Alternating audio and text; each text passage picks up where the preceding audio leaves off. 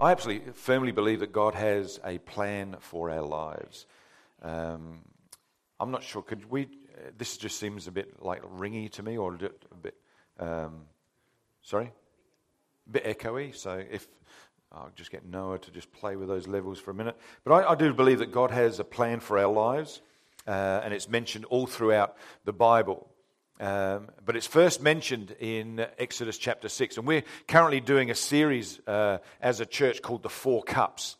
Uh, I started the, uh, the series about uh, a fortnight ago, and uh, we talked about the, the promises of God and so on.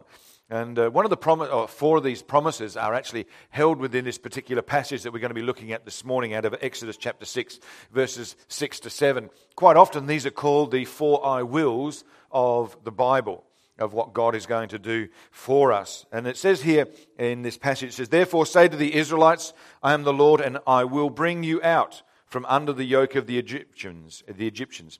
I will free you from being slaves to them, and I will redeem you with an outstretched arm and with mighty acts of judgment. I will take you as my own people, God says, and I will be your God. And then you will know I am the Lord your God who brought you out from under the yoke of the Egyptians.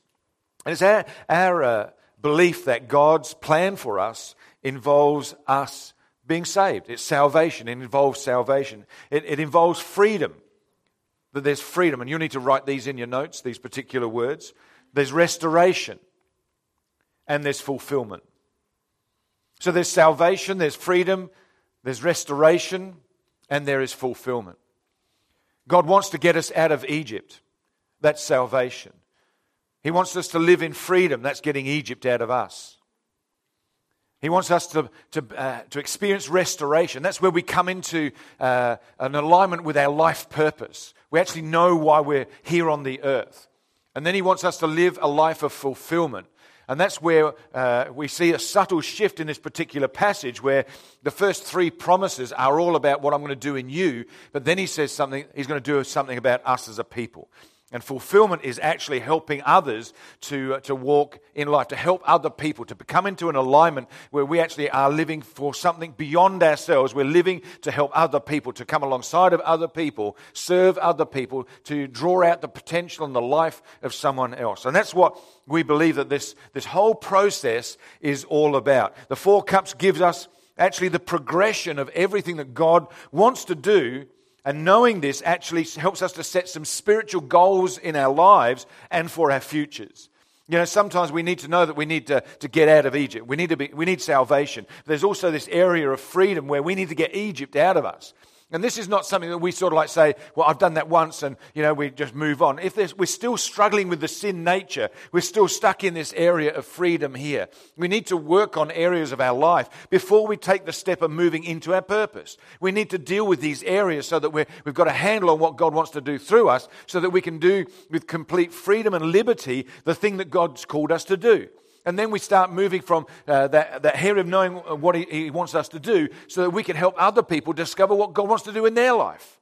And that's this process that God, that God wants us to go on. It's this whole thing of, of showing us this progression. And, and new believers need to understand this.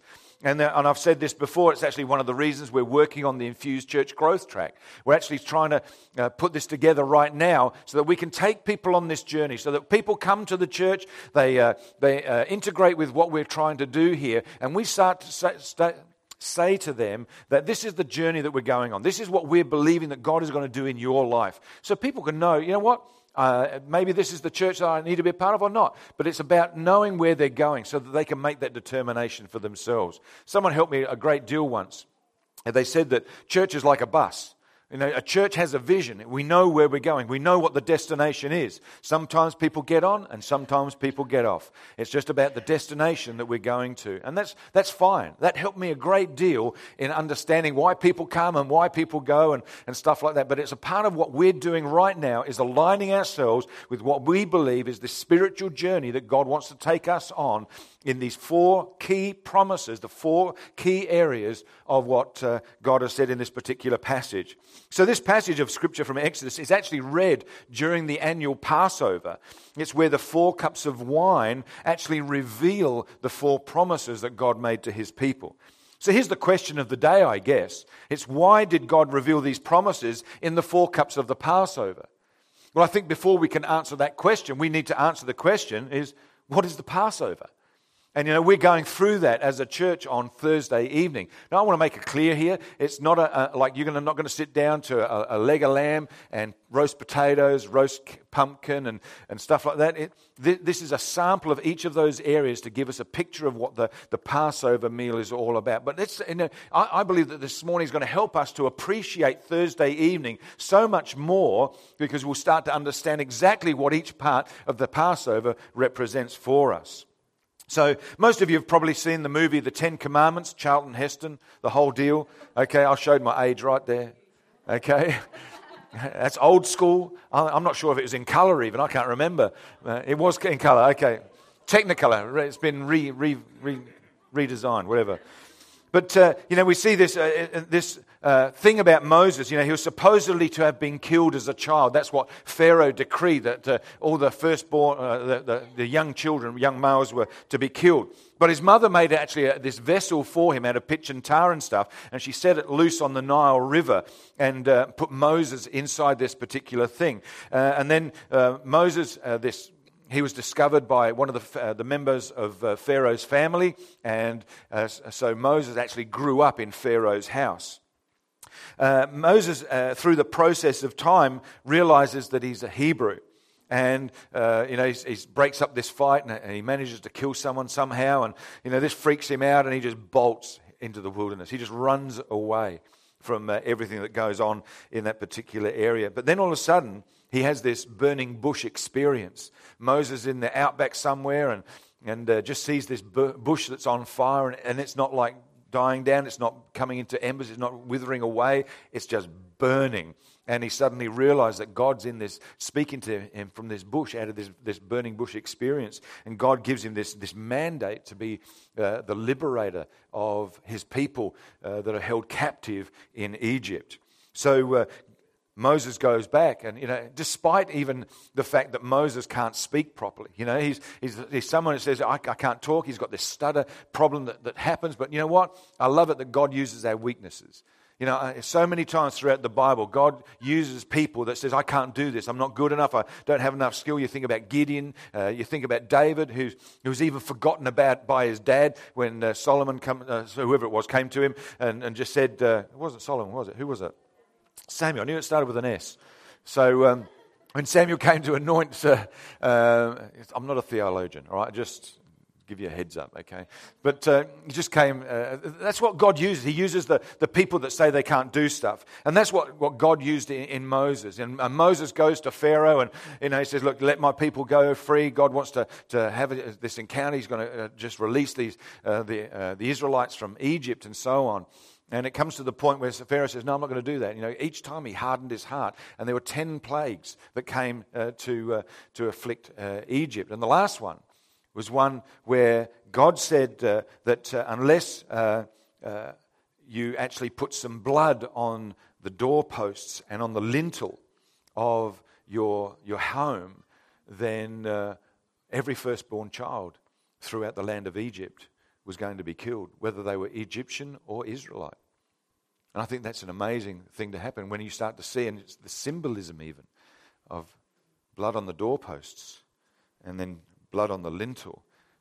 And he says that unless you do that, then, you know, they're going to die. But if you do that, I will pass over that particular house and death won't visit that house. And he says it in Exodus chapter 12 and verse 13 But the blood on your doorpost will serve as a sign marking the houses where you are staying. When I see the blood, I will pass over you.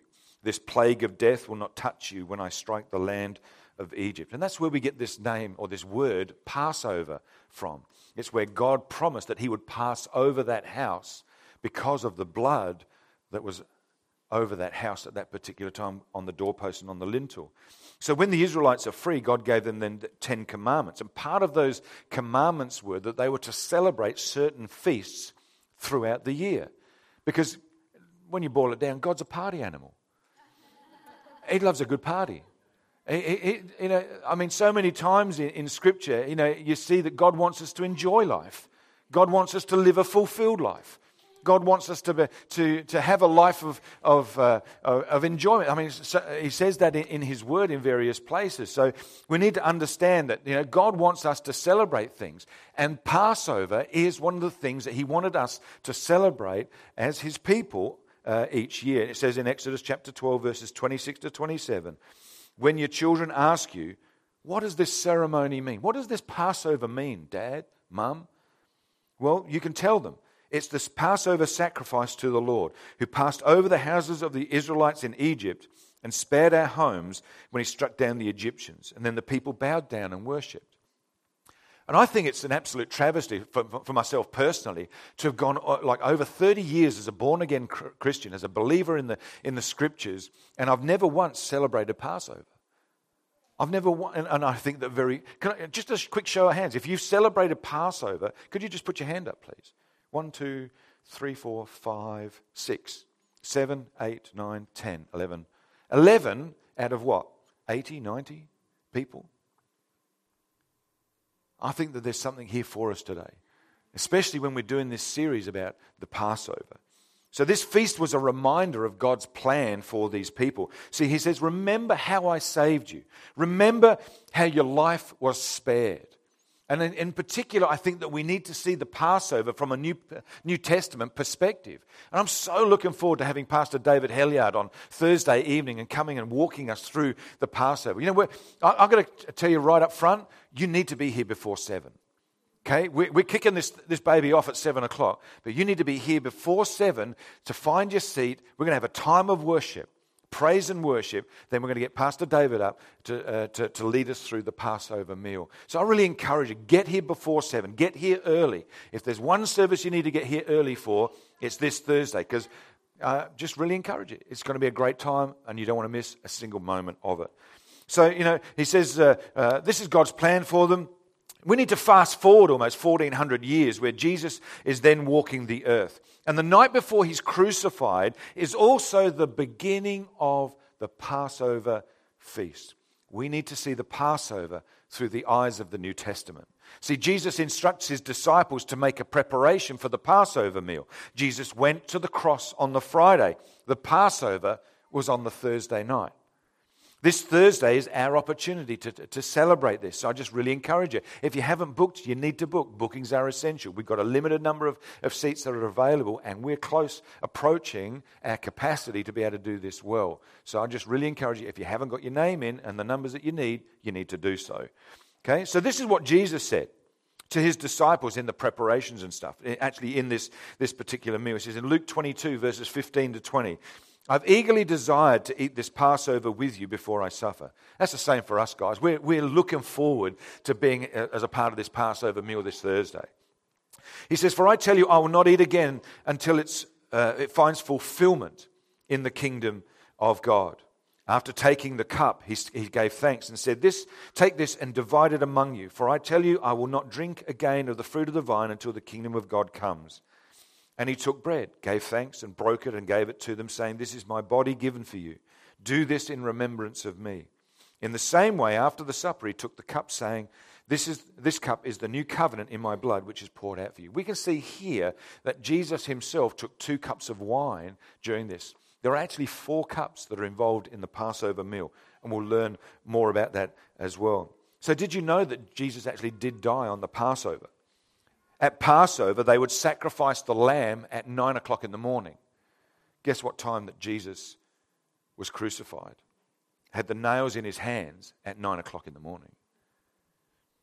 At 3 p.m., the lamb was put into the oven to be cooked.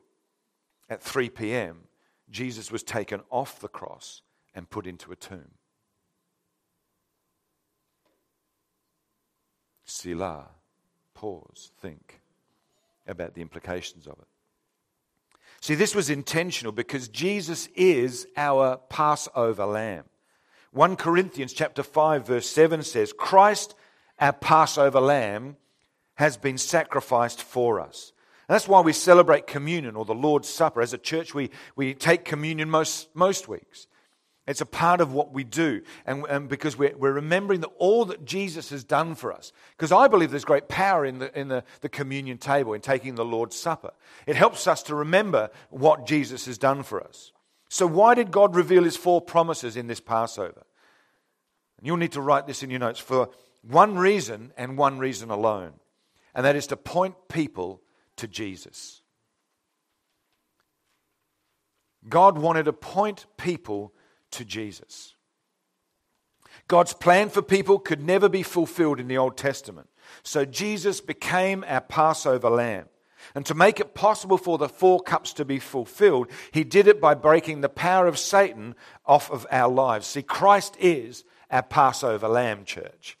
Christ is our Passover lamb. God's promises can only be fulfilled through his only Son, Jesus. Christ is our Passover lamb. So let's talk about this term lamb. What is this lamb thing all about? The lamb is the most often used description in Scripture talking about Christ, about Jesus. It's mentioned 104 times in the New Testament alone, over 50% in the first five books as well. So there's over 50 times he's used in the, the first five books, like Matthew, Mark, Luke, John, and then Acts and over 25% in the book of Revelation. So he's talked about 25 uh, times in the, uh, the book of Revelation as being the Lamb. So here's an example John chapter 1, verse 29. The next day, John saw Jesus coming toward him, and he said, Look, the Lamb of God who takes away the sin of the world. Christ is our Passover lamb, church. The lamb used in the Passover had certain characteristics. And they're important because they help us to understand what Jesus has done for us. And you can read about that in Exodus chapter 12 about the instructions that were given by God. So here's three characteristics about the lamb that was used as a part of the Passover celebration. Number one, and you need to write this in your notes the lamb was spotless. The lamb was spotless. In other words, were, the lamb was perfect. There was not a blemish, not a mark. It was completely healthy and whole in every way. There was nothing wrong with this lamb. It was completely spotless. It was perfect. Exodus 12, verse 5 says, The animals you choose must be year old males without defect, and you may take them from the sheep or the goats. They had to bring the lamb to the temple for inspection so that the, the priest at that time could inspect the, the lamb for, for defects and so on. So, four days before Passover, and the priest would then inspect that lamb. See, Palm Sunday today, Jesus came into the city. It was four days uh, before the Passover. Why is this important for the lamb to be perfect? And this is the reason why. Because something can't be used if it needs it itself. What I mean by that is this you can't atone for someone else's sin if you need atonement yourself. That's why Jesus is the only way that we can be truly free of our sin because he's the only way that was spotless, was perfect in every way, and takes away the sin of the world. He didn't need anybody to atone for his own sinfulness or anything because he was without sin. I think that's an amazing statement.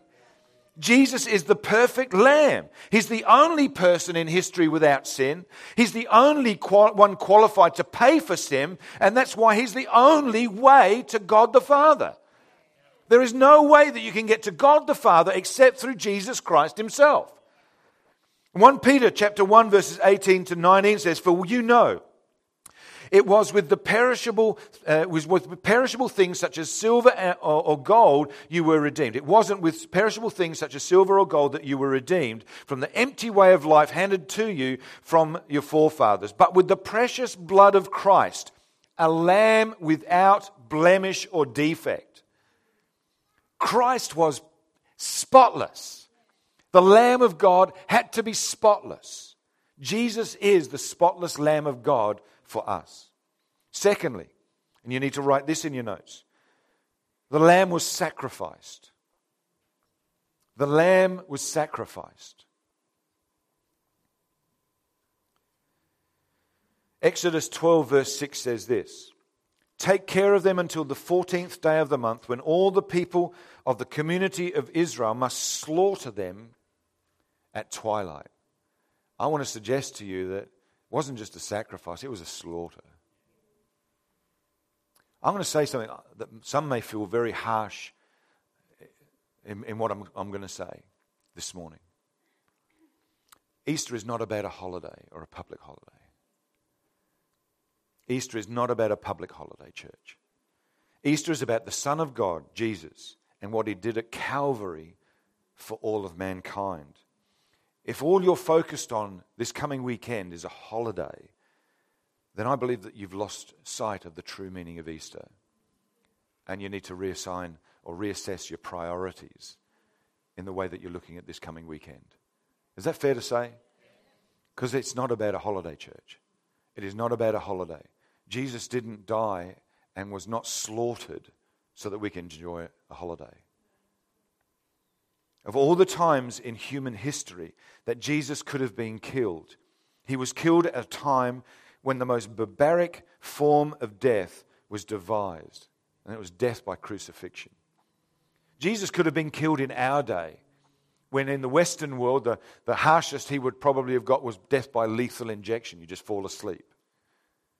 Or if you're in the Middle East, it may have been by beheading. But God didn't do that. God sent his son to the cross at a time when death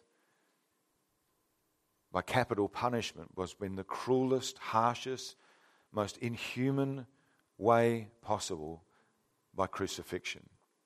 You see, crucifixion wasn't about having nails in, in your hands and in your feet and then uh, through blood loss. Crucifixion was about a struggle for life that was up on a cross.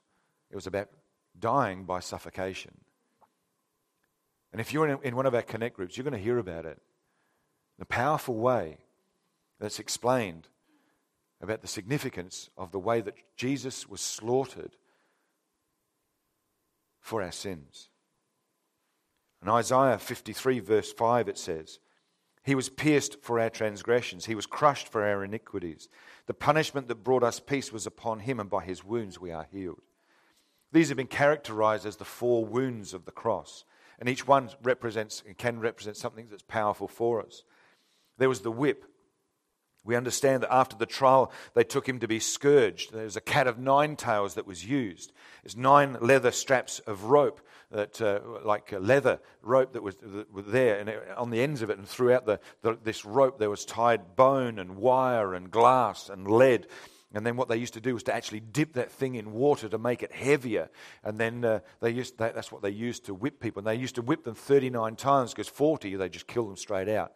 So I don't know. You know, they, they, they've got this down to a fine art. They know what they're doing. These Romans, they've figured it out. You know, and uh, you, you, some people say that that uh, the whips, he had uh, 13 across this shoulder, 13 across this shoulder, and then 13 down the actual length of his spine.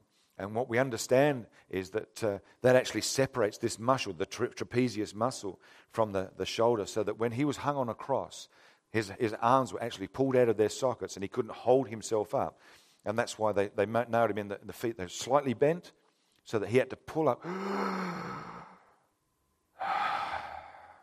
And that's how it was six hours.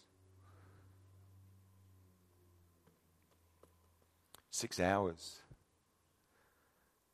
He wasn't sacrificed, he was slaughtered. The lamb was slaughtered, church. We understand then that he was taken into the Praetorian. They'd woven this crown of thorns together and they'd slammed it on his head two inches long, some of these thorns. He was blindfolded and beaten, and they were, they were mocking him, said, Who struck you, Jesus? Why did they do that? Because he took the punishment that brings us peace. That punishment gave power to restore our mind, the power to bring back peace instead of worry and confusion or depression, fear, or needing direction. Jesus was punished for our peace. Then he was taken to Golgotha, the place of the skull. He was nailed to the cross.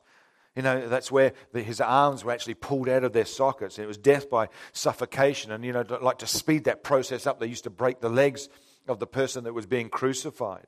Why? Because he was pierced for our transgressions. It's more than just forgiveness, it's for our freedom. Those nails gave power to cleanse our conscience because the hands represent what we do. So it speaks of our guilt. And God takes away the guilt of the world. His heart was crushed. Why? crushed for our iniquities.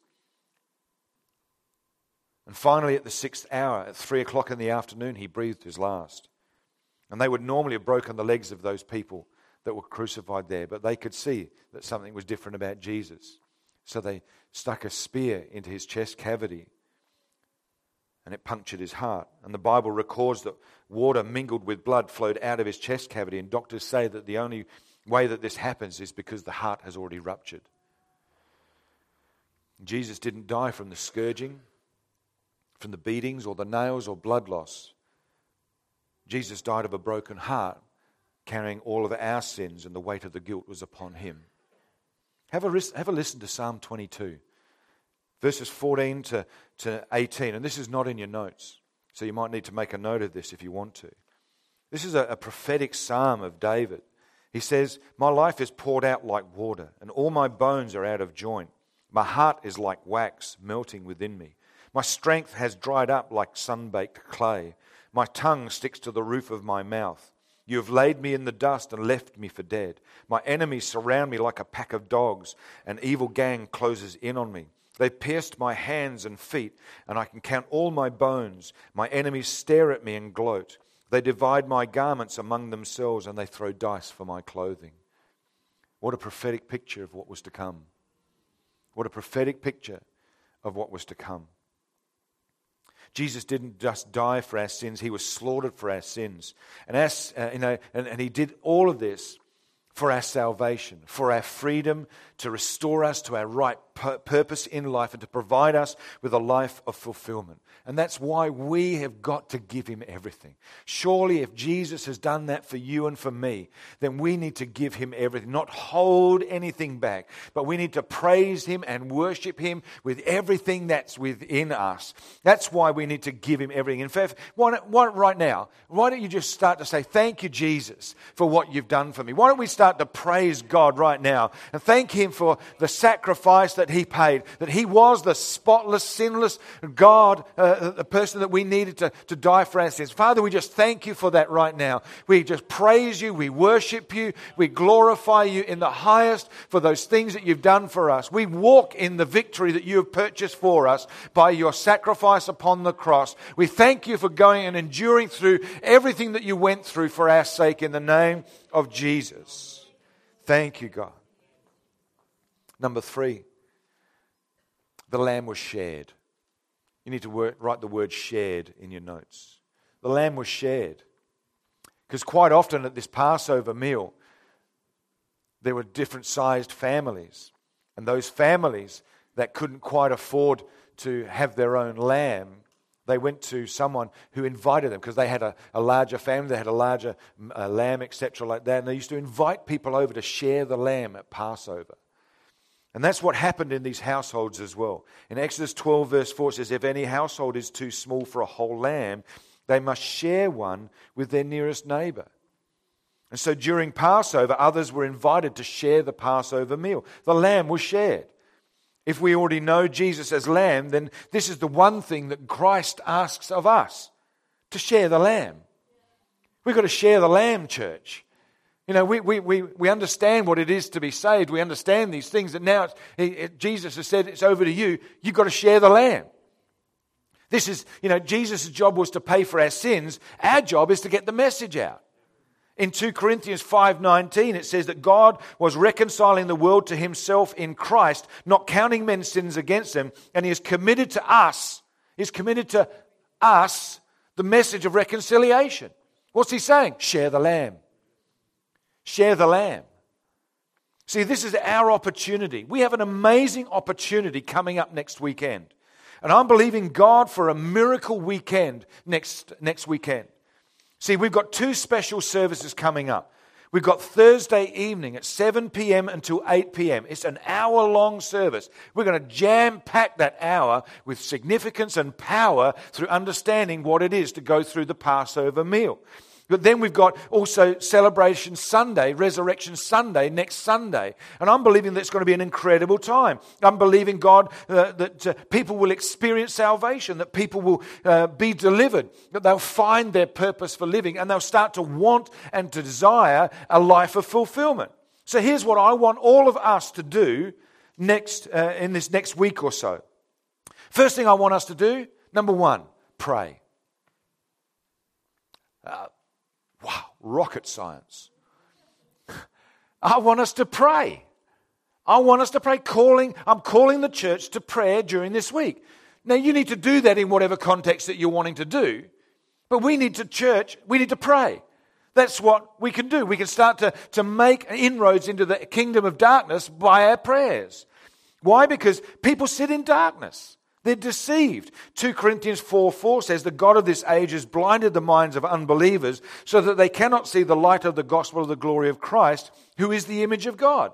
See, that was my story as, as I was growing up. You know, I, I thought everything was fine in my teenage years and, and as, a, as a young person. I'd been to church as a child. I'd gone to Sunday school. I'd heard all these great stories that, you know, about Goliath and stuff like that. But no one ever shared Jesus with me. No one ever shared Jesus with me. All I had was religion. I was completely deceived. This week, we've got to pray that people come out of deception and that we can share the Lamb of God with them. Well, let's pray for our family. Let's pray for our co workers, our neighbors, our friends, our school friends. Pray that those who are lost and hurting respond positively, that uh, they respond positively to the invitation to come and also to the invitation after the message. Let's pray this week. Secondly, I'm asking us as a church to invite. Just write that in your notes.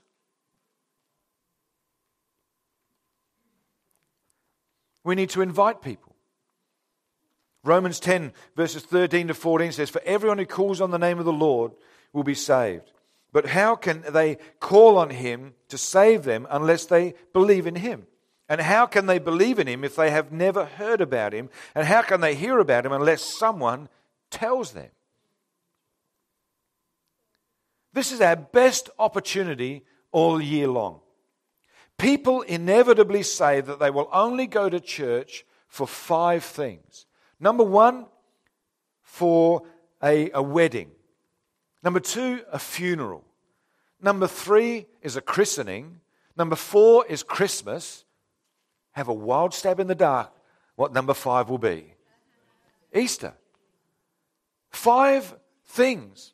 And next weekend, we hit one of those five things where people generally are more open to going to church because it's seen as a religious weekend. And I believe that as they come into this atmosphere that we've had this morning and that we've enjoyed this morning, that God can get the message through that He's alive and wants a relationship with them, and we can see people saved and born again. Amen?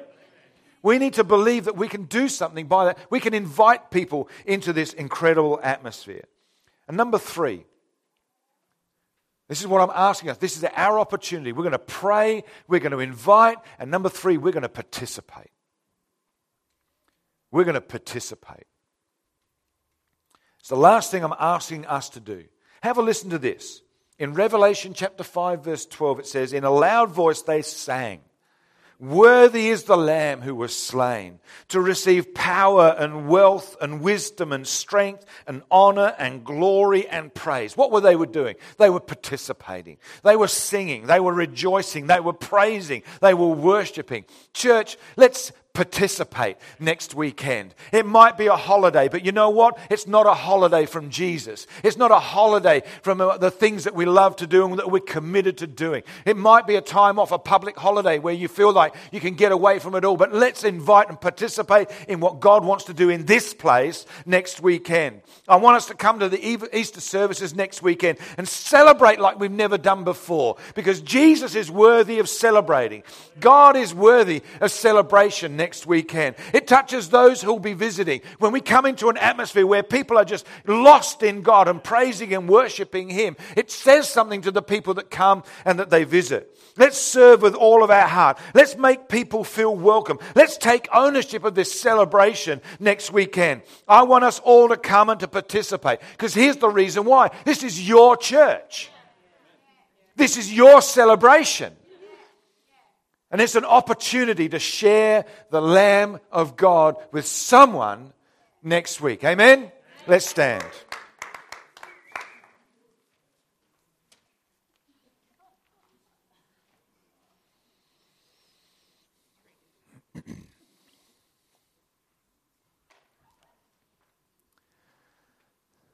Let's stand. I want to pray for four people, four types of people this morning. I want to pray for those who you don't know how you got here this morning.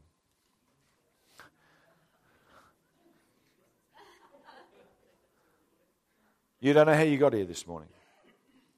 But maybe you know that you're lost or that you've drifted away. I want to pray that you experience true salvation this morning. You enjoy salvation. You come into a relationship with Jesus, or you rededicate your life to Him if you've wandered away. Next group of people I'd like to pray for is you're stuck. You struggle to break free of some things that are hindering your walk with God. I want to pray for freedom for you this morning. You're struggling with your sin nature. Uh, the reality is, don't feel bad about that. We all do at some level. It's, that's just a, a reality of life at times. I want to pray for you this morning. Third group of people I want to pray for. You're saved, you're free, you're, you're following the Holy Spirit in the things that are doing, but you're searching for your purpose in life. I want to pray for restoration for you. And the fourth group of people I want to pray for is this. You know why you're here on the earth. But you want to take your life to a whole new level, to make a difference in the lives of others. I want to pray that you start to discover and walk out a life of fulfillment. So, the first group, you've got maybe no idea how you got here this morning. You've never opened up your heart to, to Christ. You've never invited Him in to be your Lord and Savior. Or perhaps you have, but you've wandered away and and that you know that you're in a backslidden state this morning.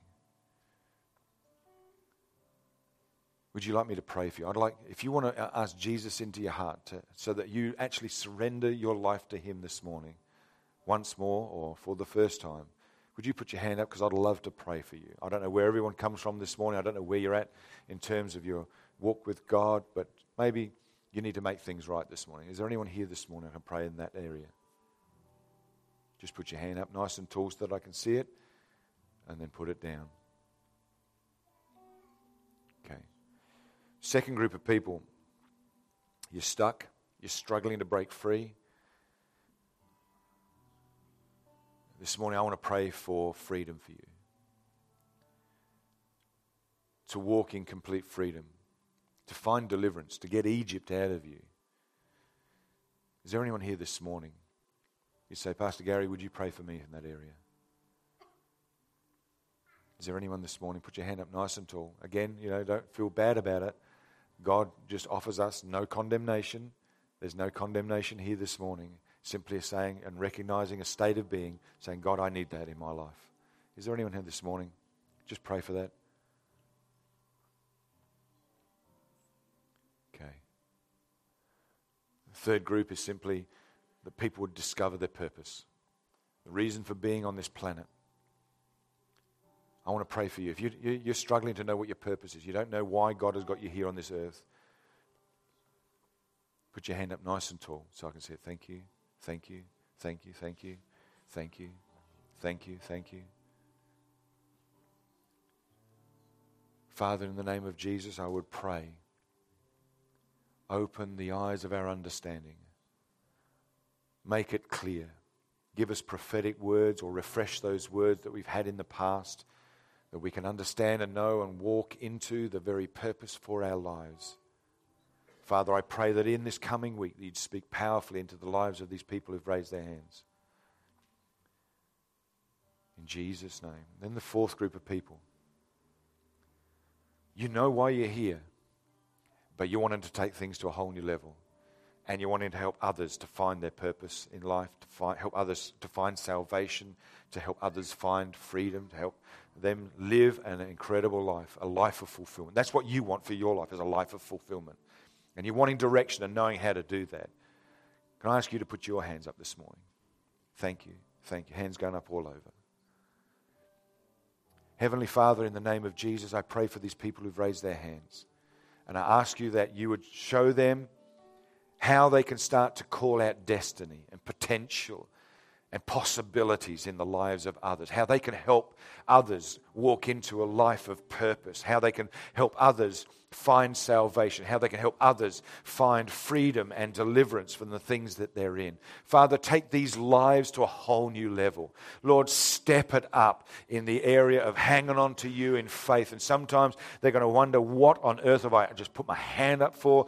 But I believe that God, you'd speak into them and you'd empower them to live an incredible life of fulfillment in the mighty name of Jesus. And God's people said, Amen. Thank you.